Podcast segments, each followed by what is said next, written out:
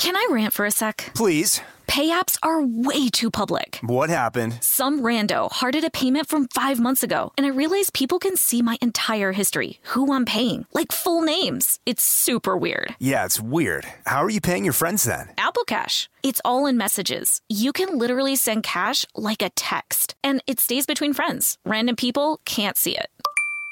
Did you just pay me a dollar on Apple Cash? Shh. Services are provided by Green Dot Bank, member FDIC. Terms apply. This episode is brought to you by PNC Bank, who believes some things in life should be boring, like banking. Because boring is safe and responsible, level headed and wise. All things you want your bank to be. You don't want your bank to be cool or sexy. Sexy is for 80s hair bands, not banks. That's why PNC Bank strives to be boring with your money so you can be happily fulfilled with your life. PNC Bank, brilliantly boring since 1865. Brilliantly Boring Since 1865 is a service mark of the PNC Financial Services Group, Incorporated. PNC Bank, a National Association, member FDIC. The state of Tennessee is one of the few places where the sounds are just as breathtaking as the sights. Whether that's live music at a historic music venue, the crack of an open fire at a campsite in the wilderness, or hearing kids laughing as they explore what's right around the bend, Tennessee just sounds perfect. Start planning your trip at tnvacation.com. Tennessee sounds perfect. Brought to you by the reinvented 2012 Camry. It's ready. Are you? Welcome to Stuff Mom Never Told You from HowStuffWorks.com.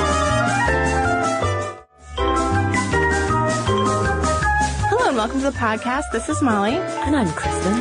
Kristen, we've said this before. We say it to ourselves all the time. We have the best listeners in the world. Oh my gosh, I know. From the emails you write us to the funny and awesome things you guys post on Facebook. And even the mean emails. well, those are my least favorite, but by and large, we have awesome listeners who help us put together great podcasts. And a while back on Facebook, I put out the call. What are some ideas people have for the, for the podcast? Because it saves us some work, honestly. That's true. And uh, our listener Karen suggested female playwrights and disparities between men and women in the theater world. The theater? And it became all the more pressing to do this podcast that very same week when there was a shakeup. I mean, these people are dramatic, but even for dramatic people, this was a this was a world changer.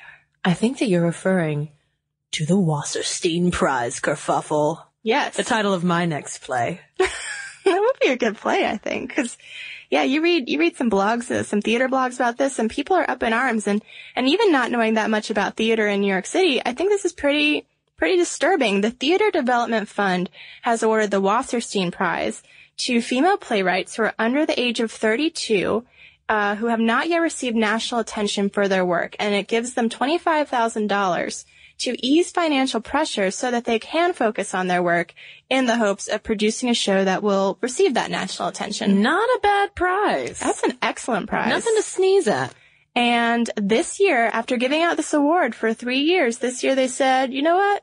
We have all these nominations, but several dozen nominations, but no one's, no one's good enough. Yeah. We're just going to take a bye this year. They are not awarding a prize to any of it. And of 19 nominees, we were reading about this and someone likened it to the Oscars. Every year there is a best picture, even if the selections are not that stellar. Mhm. Someone always takes home an Oscar. Right. And you know, some people were like, well, they don't always give a Pulitzer if there's not an artistic work that deserves a Pulitzer. But it's hard to think of any prize that's offered annually other than that that's ever been revoked. And I'm sure you guys out there can think of them, but the fact that this one was revoked and it's so significant for a young writer, specifically a female writer, mm-hmm. that I, I really thought it deserved our attention. And this decision got so much attention that just a week later, the group said, "Oh, you know what? We'll we'll consider we'll consider them again. We'll do a we'll we'll take a we'll take a Monty. We'll do a do over. We'll we'll consider giving it out, but we're gonna you know ask the nominees for more plays. We're gonna you know maybe maybe change some criteria." And they were kind of shadowy about it, but it, it was kind of interesting that. Uh, the petitioning and the outcry it caused in the theater world is causing these people to reconsider their decision to not give the prize, but also perhaps reconsider the state of the female playwright in today's world. And I think one of the, the main reasons why people were so, within the theater community, were so enraged over, uh, the possibility that the Wasserstein Prize would not be given out was because there has been this, struggle for years now and this uh, conversation going on about why female playwrights are not getting more attention. We've talked about the struggle of female directors, female chefs, certain industries that are typically dominated by men, and female playwrights have it really pretty bad. Well, and also when you consider that that some of these theater companies have the mission of bringing a really diverse group of voices to the stage. And some of these theaters are publicly funded. And uh, so it, it becomes this issue of why aren't they bringing women voices to the stage if they have this mission to, you know, show a, a, bride, a broad swath of humanity. Right. And to underscore just what this means to some of the people in, in the theater community, and especially in New York, who were completely outraged by this. The playwright Michael Lew, who penned Roanoke, wrote a letter to protest uh, the, the, decision to not give out the Wasserstein Prize, and he said this decision can only be interpreted as a blanket indictment on the quality of female emerging writers and their work, and it is insulting not only to the finalists but also to the many theater professionals who nominated these writers and deemed their plays prize-worthy. This decision perpetuates the pattern of gender bias outlined in Julia Jordan and Emily Glassberg-Sand's study on women in the theater, which we'll get to in a minute, and the message it sends to the theater community generally that there aren't any young female playwrights worth investigating. That's a lot, Mr. Lew. And I think that his, uh, that prominent letter may be why there's a do-over. Yeah, And I mean, because so. it really does kind of sum up this conversation that, like we said, has been going on now for a while and the struggle of these young playwrights to try to figure out why it is harder for female playwrights, why their plays are not uh, being produced, and uh, what what kind of factors are going into this, where this gender bias, or at least alleged gender bias, is coming from. Well, you mentioned the name Julia Jordan, Kristen. Let's so let's start with uh, her work. She is a playwright herself, and a few years ago, she started organizing these town halls between female playwrights and prominent theater professionals, the the artistic directors who make that decision to put on a play uh, people who might be able to get more female written plays produced. And some of the numbers she threw out at one of her town hall was that 30 years ago, this is in 2008, 7% of the plays on national nonprofit stages were written by women, and that currently that number is around 17%. So she's like, if this continues, we will finally be at 50% female written plays on the stage in 100 years. Oh, wow. So then the question becomes, are women not writing plays? Are women not writing good plays? And if they are, are we not putting them on? And she says, by every uh, measure that you can take into account to figure out if women are pursuing playwriting, it appears they are. They're getting graduate degrees, they're taking fellowships, they'll win awards, but they can't get those plays on the stage. So it's it's not a level of, she says, lack of lack of quantity. Yeah, and the interesting thing too is that at um, theater festivals around the United States, out, particularly outside of New York, uh, these festivals, including um, those at Humana in Louisville and the Eugene O'Neill Theater Center in Waterford, Connecticut, are dominated by women. So it's not that women are completely inactive within the theater community. It's not like they aren't producing works, but there does seem to be, especially when we're talking about New York, when we're talking about off Broadway and especially on Broadway. Um, I think Julia, Julia Jordan tossed out the statistic that m- their male counterparts in the 2008-2009 season were produced at 14 of the largest off-way, off-Broadway institutions at four times the rate that women were being produced. So then the question becomes, if women producing these plays, they're doing fine in these little festivals, if they're doing fine outside of New York City, are they just not trying hard enough in New York? And she goes to the agents. The agents say, no, women, women submit their work just as much. Mm-hmm. Um, and then the question becomes, well, maybe it's the ticket buyers. Maybe they don't want to see plays written by women, but women make up the bulk, according to research of uh, Broadway and off-Broadway ticket purchasers. And the top two most successful plays of each of the past 10 years, according to Julia Jordan, there were 24 plays. 14 had female protagonists and seven had male protagonists and the rest were ensemble work. So it's not that there's some stereotype that female playwrights write female characters that, you know, men don't want to watch. There yeah. are already successful plays that have female protagonists. Um, so it's it's not that they're writing work that people don't want to see. Mm-hmm. It's not that they're not submitting their work, and it's not that they're you know just not writing plays at the same level of men. Uh, they're just not getting on the stage. So what is that disconnect? Well, there's also within the um, sort of on the on, an internal level, there's an idea that maybe since a lot of theater directors are male, they just don't jive with um, females' works. And um, there was uh, one playwright who said that women's plays often did not resolve as conclusively as those by men, and they don't follow the more standard model of dramas, and directors aren't as comfortable. I guess it sounds like actually women playwrights are thinking a little bit more outside the box and maybe um, the male directors aren't comfortable going into those spaces. But again, it's just hypothesizing. And I think there has been this tendency, Kristen, to blame the male directors and the male artistic directors as this reason why women aren't getting produced. And that completely shifted in 2009 with this really groundbreaking work by Emily Glassberg Sands, who at the time was just an undergraduate, but a very impressive undergraduate, as the New York Times noted. Uh, she went to Princeton and she was heading for graduate work at Harvard. In just her undergraduate career, she had gotten uh, the co-author of Freakonomics, Stephen D. Levitt, uh, collaborating with her. She had Cecilia Rouse, a member of the White House Council of Economics, working with her.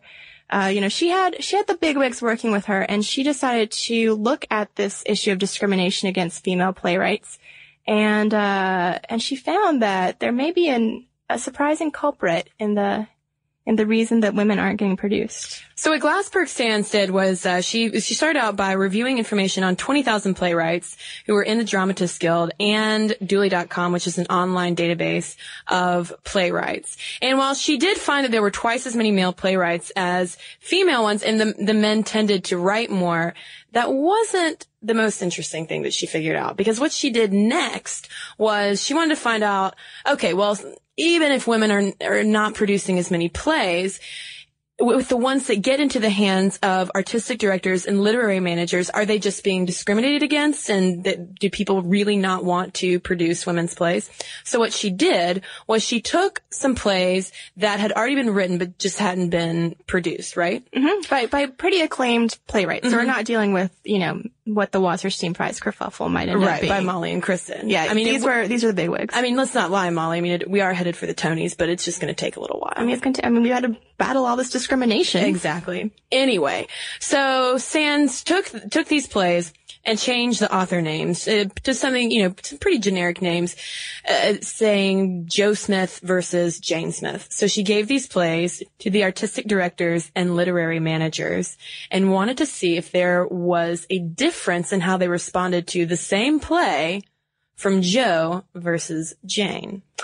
And those plays were rated differently, Yes, they were. but only by women. Yes. So when it landed in the hand of a female artistic director, she had the tendency to rate a female written play lower than a male written play. And Sands had included this list of questions like, do you think this work can be staged? Like, would your company stage this? Blah, blah, blah. And it was the female artistic directors who rated these female plays. They had the names of the playwrights in front of them that said when they had, you know, Joe Smith versus Jane Smith, Joe Smith always ranked higher the male artistic directors always rated the men and the women who had written plays or those those scripts in front of them exactly the same. Right. So this was groundbreaking. You know, like like we said, for for many years, people were like, "Oh, everything's so male dominated. These artistic directors are." Are, you know, they see a female name and they think hormones and they throw it away. but it's actually the female artistic directors. And, you know, there was a lot of discussion as to why this would happen. And I think that uh, you see this in a lot of professions that because women sort of expect the females to have a harder a harder time Right. Just like they did. Yeah. then they you know it's almost like you have to produce the best play ever for a female uh, artistic director to consider you because she knows you've got this long hard road that your name might not may not open doors and instead of you know helping helping each other out uh you know they're saying oh it's not as good as this guy's when in fact that guy was actually a, a female playwright And clearly we're not saying that these artistic directors need to give female playwrights an unnecessary hand up. I mean, uh, the the work should stand for itself. But when it comes to the box office, these artistic directors and managers might be shooting themselves in the foot a little bit because at the end of the day, if people don't come to your play, if they're not buying tickets, it's not going to go anywhere. You know, no one's, it's just going to die. That's right. So, So- Sands was like, are these companies losing out on money by not producing the female written plays? And the answer was yes. Plays and musicals by women sold 16% more tickets a week and were 18% more profitable overall. And shows that were written by women that were profitable were cut shorter than less profitable plays that were written by men. And uh, she compared this to uh, the 1960s and 70s when they did a lot of work on discrimination in baseball. And there are studies from that time that showed that black baseball players had to just have astronomically higher and better batting averages and statistics than the white players just to get to play. But when mm-hmm. they played, they were so much better. And it's the same thing with female playwrights, according to this research, that when the female playwrights get the chance to put on their work, you can have magic. And I think we should note too that those statistics come from her examination of 329 new plays and mus- musicals produced on Broadway in the past 10 years. So clearly the, the numbers don't lie. Mm-hmm. She's doing some pretty thorough research. So after finding that out, there's been, and this came out what around 2008. This really sparked yeah. the big, uh, the big conversation. So it left a lot of these female playwrights and these women in the theater community asking why and what, what to do. And then only to have a year later to have this Wasserstein Prize kerfuffle when we've just learned that if it's female artistic directors who are not giving these female playwrights a chance, it's, it's very frustrating to see this, this prize being revoked because it's the same thing. It's like dangling the carrot, like, oh, female playwrights, be artists, explore the world, but don't get rewarded for it. So one suggestion that Julia Jordan, who we referenced earlier, had for addressing this gender bias in the theater community is to perhaps take a cue from orchestras. And this was pretty interesting, I thought. She was saying that in the 1970s and 80s, in response to a discrimination suit of gender bias in orchestras, I guess depending on um, deci- on deciding who plays what and who gets a chair and who doesn't, uh, most major U.S. orchestras began auditioning new members blind. Screens would be used to hide the identity of the musician, and sometimes they even went so far as to roll out carpets to muffle the click of women's heels that would give away their gender. And as a result, many orchestras have achieved parity largely due to the screens and maintain it by continuing to use blind auditions today. So And that idea, you know, is held up in Sands research that if you've got two plays, one of them has a male name, one of them has a female name, the male name does better with some artistic directors than maybe having no names on, on those plays could help achieve more balance. Some other initiatives we've seen, uh, one example is 50-50 in 2020, which is a grassroots movement uh, that is empowering women and men to create positive change through a variety of independent initiatives.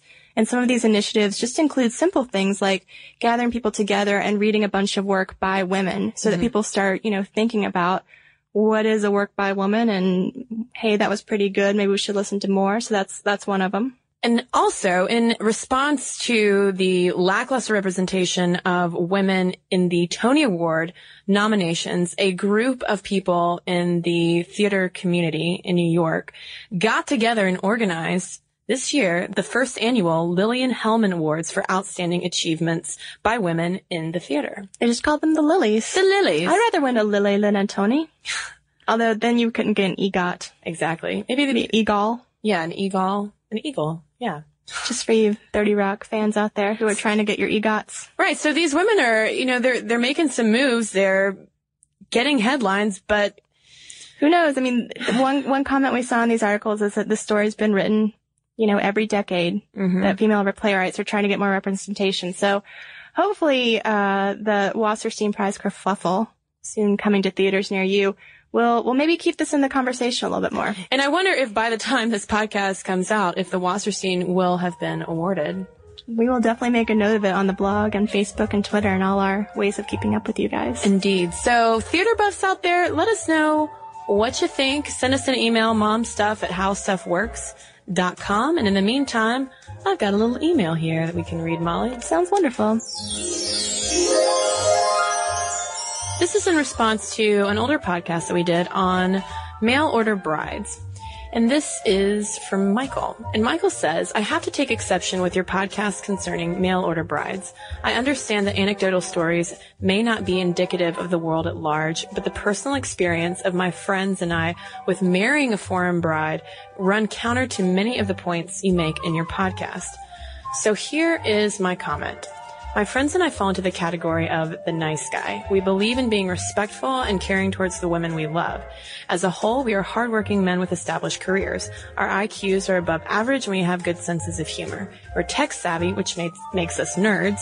We're average or less in appearance. We are shorter than average. Rather than sitting on the couch watching football, we go out and engage in life. We snow ski, motorcycle, and travel. We aren't afraid of adventure. We don't live with our moms and don't play Star Wars model, play with Star Wars models.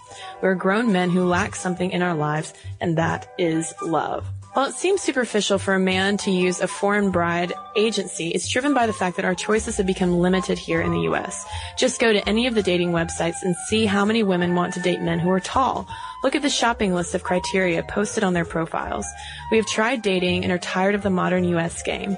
Most first dates, especially from dating websites, are more like job interviews rather than having an enjoyable evening. I personally refuse to do any more safe dates at Starbucks where I'm sized up in the first 30 minutes as to my suitability as a partner or even as a man. Combine this experience with women who seek the dark triad and consider guys like me only friend material. In fact, my friends and I are baffled by the observation that so many women are so willing to date complete jerks. Unlike the 1800s, the world is a much smaller place. In a few hours, we can be on the other side of the world. We can, we have phone and internet connectivity. It's easy to remain connected and to talk as never before.